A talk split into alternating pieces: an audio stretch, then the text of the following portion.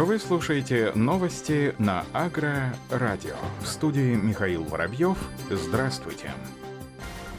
Страны СНГ объединят усилия в борьбе с карантинными растениями. Законопроект Кабмина о ратификации соглашения о сотрудничестве в области карантина растений в рамках Содружества планируют рассмотреть на пленарных заседаниях Госдумы весеннюю сессию. Об этом сообщает парламентская газета. Документ был подписан в Минске в октябре 2016 года. В нем говорится, что стороны обмениваются данными о выявлении и распространении карантинных объектов на территориях государств, а также о принимаемых в связи связи с этим фитосанитарных мерах и мерах борьбы с карантинными объектами. На основании взаимных договоренностей будут вести совместные научные исследовательские работы и обмен агентами биологической борьбы, коллекциями карантинных объектов в научно-исследовательских и диагностических целях, испытания феромонов карантинных объектов, предотвращение заноса и распространения карантинных объектов при осуществлении контактов имеет большое значение для обеспечения продовольственной безопасности государств участников СНГ, отмечает в правительстве России.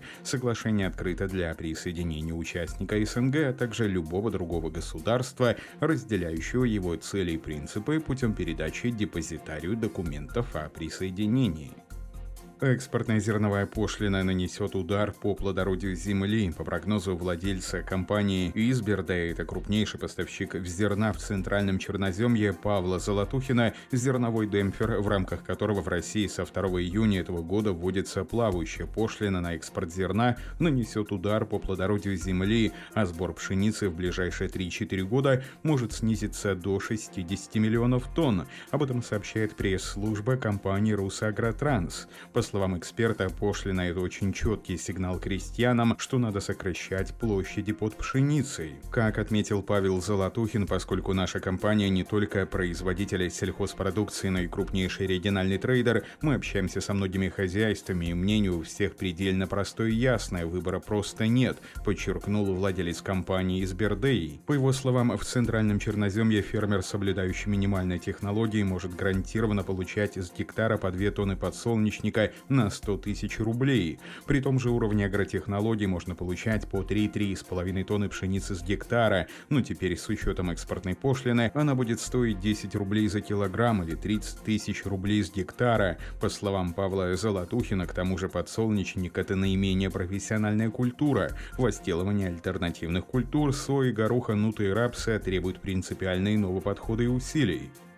Группа компаний «Доматы» завершает подготовку к весенней посевной кампании в Пензенской и Тюменской областях, Ставропольском крае. В этом году компания планирует увеличить до 50 тысяч гектаров площадь обрабатываемой земли под посевы сельхозкультуры. Максимальный объем земли в обработке придется на Пензенскую область – почти 32 тысячи гектаров.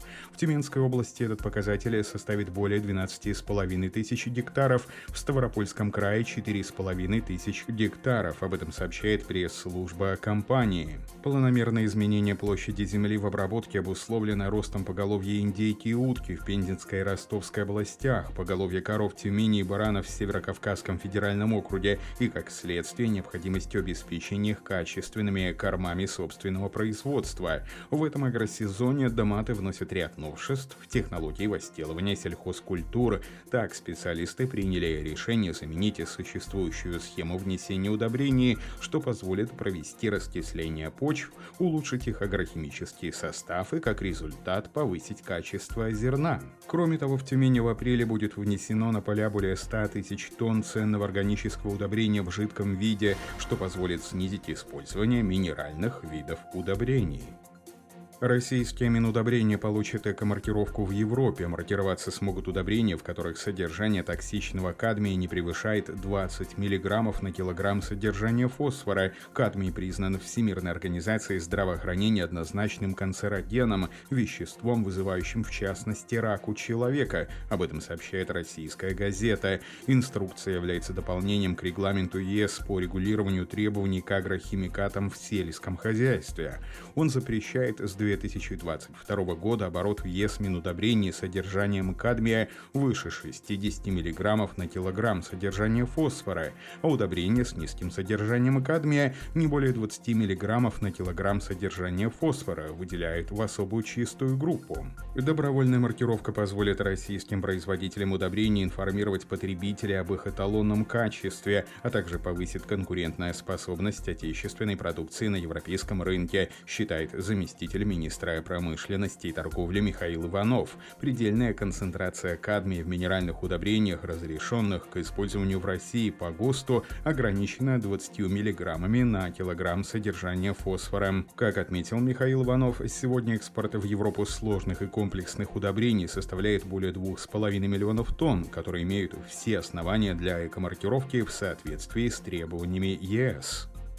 Ученые проверили, может ли нейросеть эффективно определять пористость и строение почвы по изображению рентгеновской томографии. Часто невозможно оценить эти параметры без вмешательства человека, так как современные методы обработки изображений с участием оператора часто приводят к ошибкам. Об этом сообщает научное издание «Индикатор». Предложенный учеными подход позволяет это сделать всего с 5% ошибок и в будущем поможет оценивать структурное состояние почвы, в том числе для нужд сельского хозяйства.